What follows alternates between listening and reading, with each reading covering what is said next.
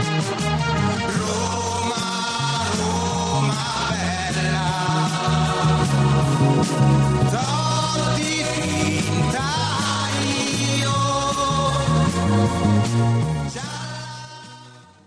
Hello, good evening, and welcome to the latest latest episode of the Magicast. I'm your host Scot Munroe. Welcome to episode one seven five.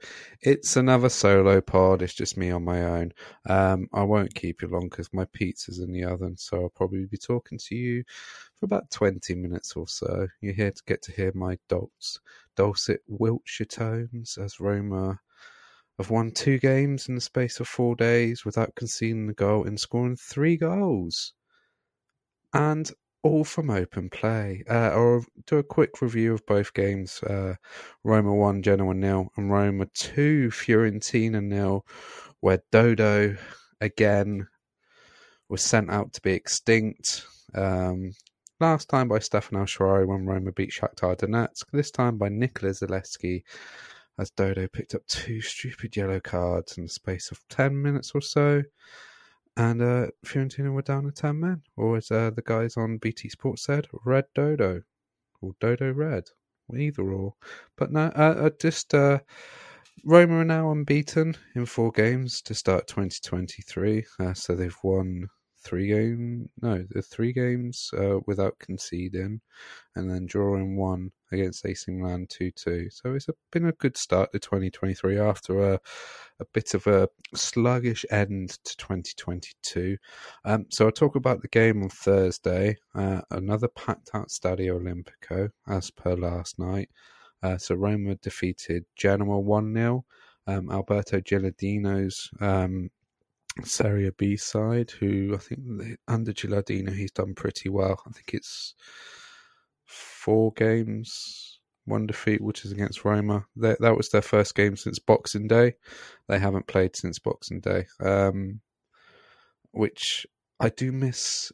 Serie A teams playing in Boxing Day. They did it a couple of years ago, but they didn't do it. They haven't done it since. I remember the ten games on a uh, on a streaming service over here in the UK, and then Roma beating Sassuolo thanks to Zaniolo's one to go.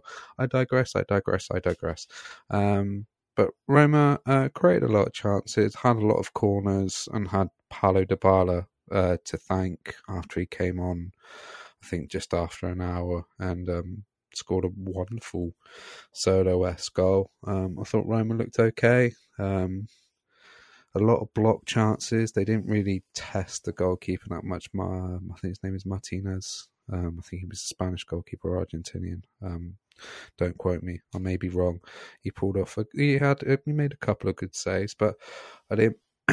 excuse me. I thought Roma did okay. They um, did test the Genoa back three at times. Genoa actually didn't play too bad. They gave Roman's back three a, a quite a few problems, especially with the the target man. Um, his name baffles me; it, it, escapes me. Sorry, um, but he did pretty well, um, and he gave um, Kumbulla, who actually played with a broken hand, and he actually played last night with a broken hand or broken fingers. Um, and he gave him a bit of problem. Uh, Roma didn't really I think they they play. Sorry, I I'm, I'm just finding the lineups actually. So Roman went Rui Patricio, Mancini, Kumbulla, Urbania, Zalewski, Bove, Matic, El Shaarawy, but on Google he's known as El Faraone, and then Pellegrini, Zaniolo, and Abraham. It was Massimo Coda, the the um, the general striker. So it was Martinez, uh, Ban Mateus Bagni. Oh God, the uh, uh, very. Mm, dependable. Mm, I wouldn't say dependable defender. Uh, Dragusin, Vogliacco, uh, Sabelli, Galdames, Badelj, Stawaro, Czyborra, who looks like a Baltic henchman, and then Yalcin, the Turkish striker, and Massimo Coda. Uh, and Coda did give Roma's back three a bit of problems. Um, I thought Zaniolo struggled a little bit. Um, he seems to be off form a little bit, and there's talks of in the press that Roma may are willing to uh, to sell him to the Premier League. There's reports of Nottingham Forest who have just started to pick up form and they signed about 20 players in in the summer. I don't know if they want to add a couple more to their squad, and I think Tottenham were looking in the summer, and um, it wouldn't surprise me if we may see Zaniolo leave. Um, Bove got an, uh, another start. He's and he actually got a start last night. I thought he was quite impressive. He did pick up a yellow card on Thursday, and he picked up a yellow card yesterday. Um, but um, the stats, what was it? Twenty five shots on goal, five on target. Uh, 16 corners. Um, Genoa had seven shots and two on target to one corner and gave away 17 fouls to Roma's four. Um, it was just I was surprised that it took so long for Roma to score. It took to the 64th minute. Dybala was on for what? I'm looking. Sorry, I'm looking. Uh, he came on at half time for Pellegrini, who picked up an injury. So it took 19 minutes for him to come on and score. Um, I'm happy that they got the win and they got there. They will either play Napoli or Cremonese. They play later this week, and the report is that that's the game that has an all female officials, which is really wonderful to see.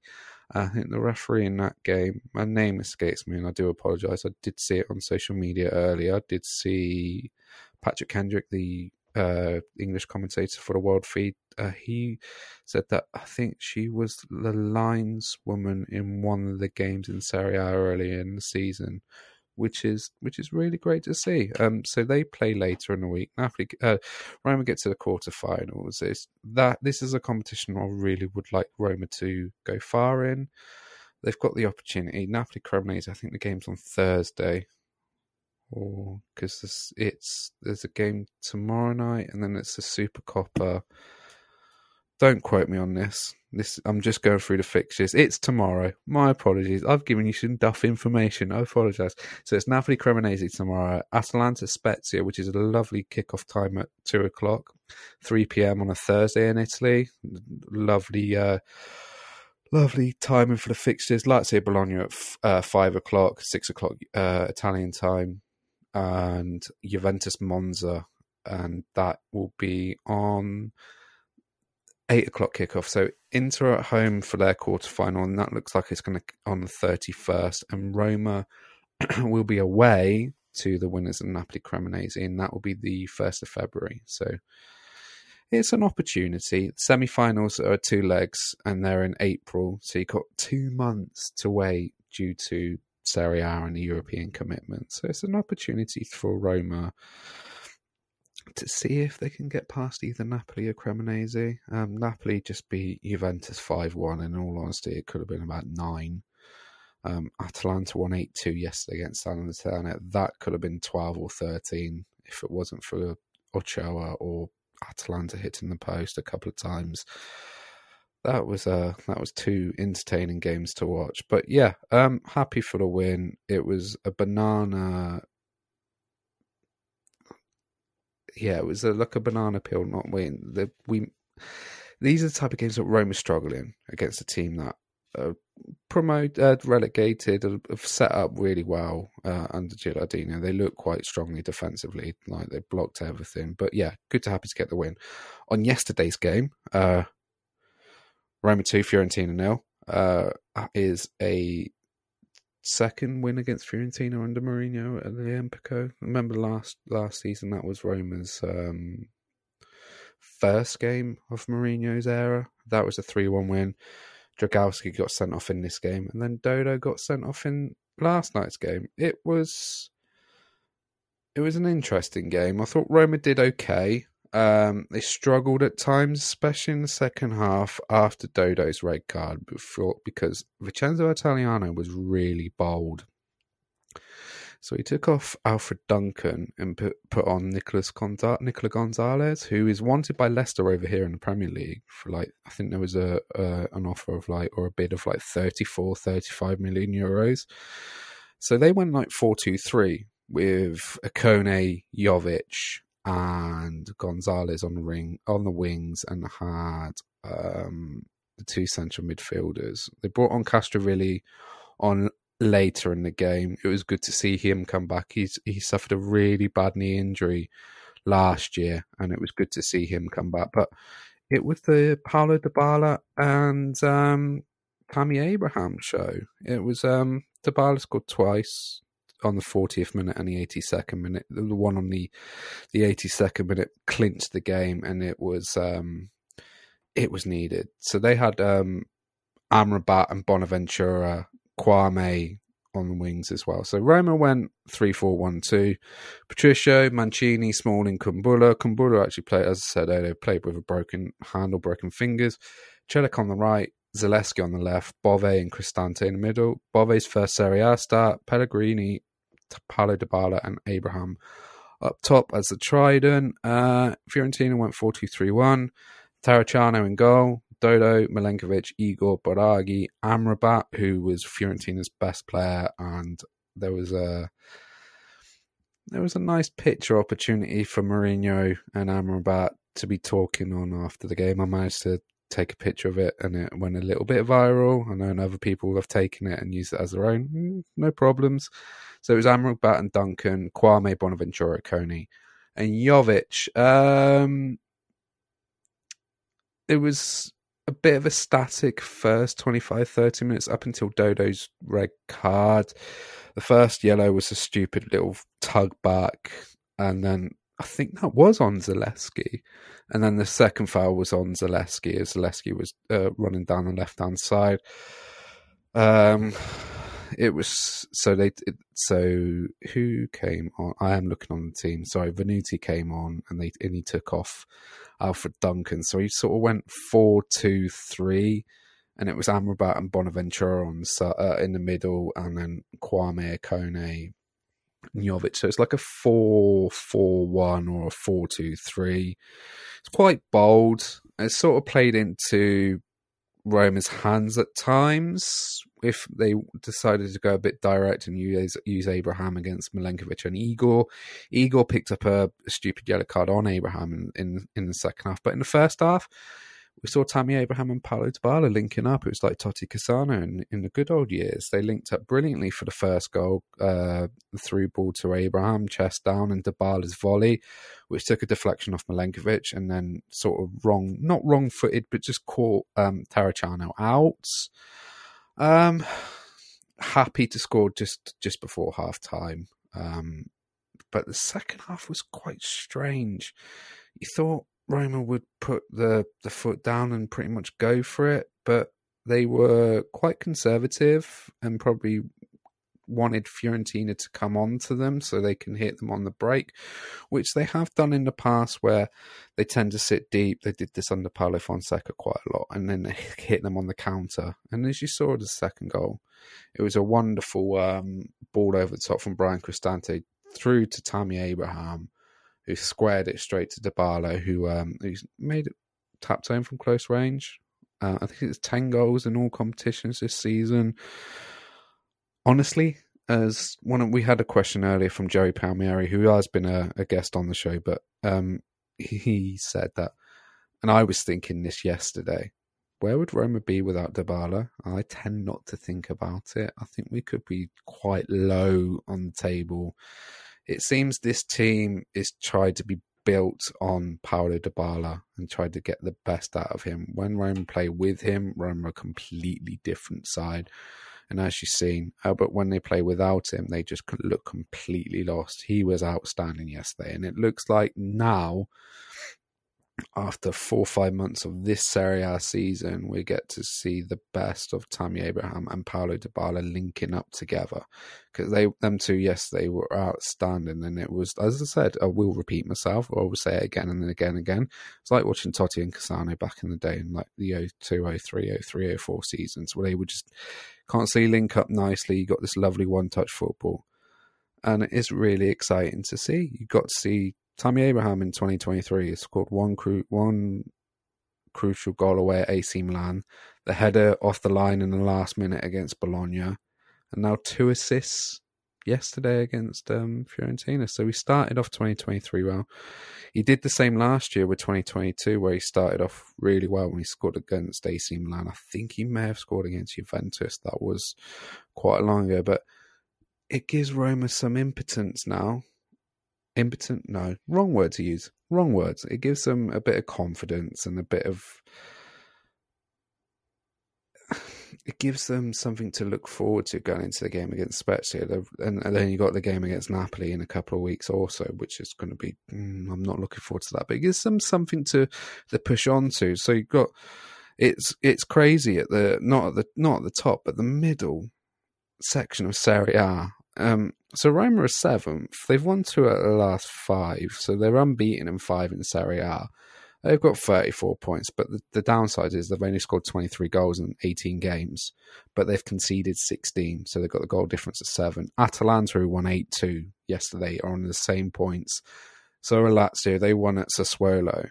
So that, but they've got, so Atalanta and Lazio have got a better goal difference. Um, Lazio have got plus 16, Atalanta have got plus 14, but Roma have got plus 7.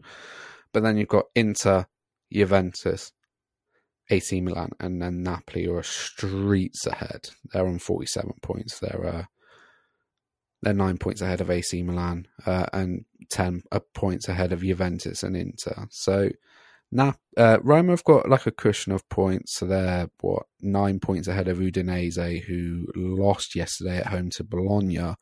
So they've got a nice buffer from Udinese, whose form has sort of fallen off a cliff recently. But Roma, it's interesting that for fifth, sixth, and seven, there's goal difference is the difference, and they're only just three points behind Inter, Juventus, and just four points behind um, Milan, who are second. It's crazy. If one team can get a massive run of form and just see the the teams at the top just drop off, it could be interesting because Milan drew 2 2 against Roma last week, and they drew 2 2 away at Lecce. They were 2 0 down.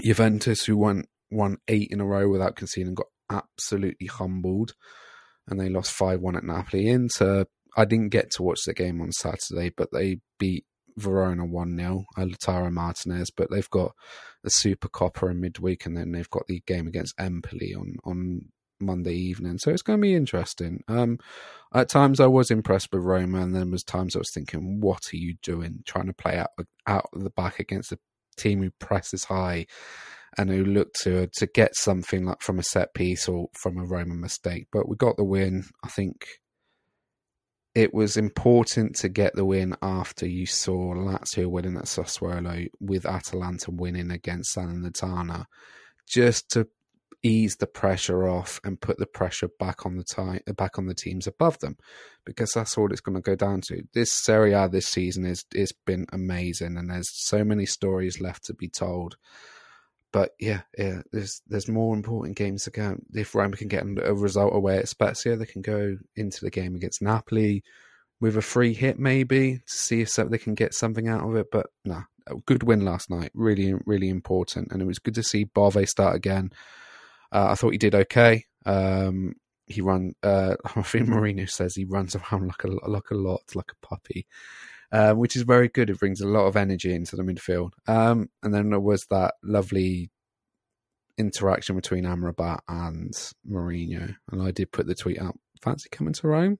Question, not didn't question mark, but could be a, uh, an option further down the field. Um, we come to listeners' questions. We got a couple. Um, we got three.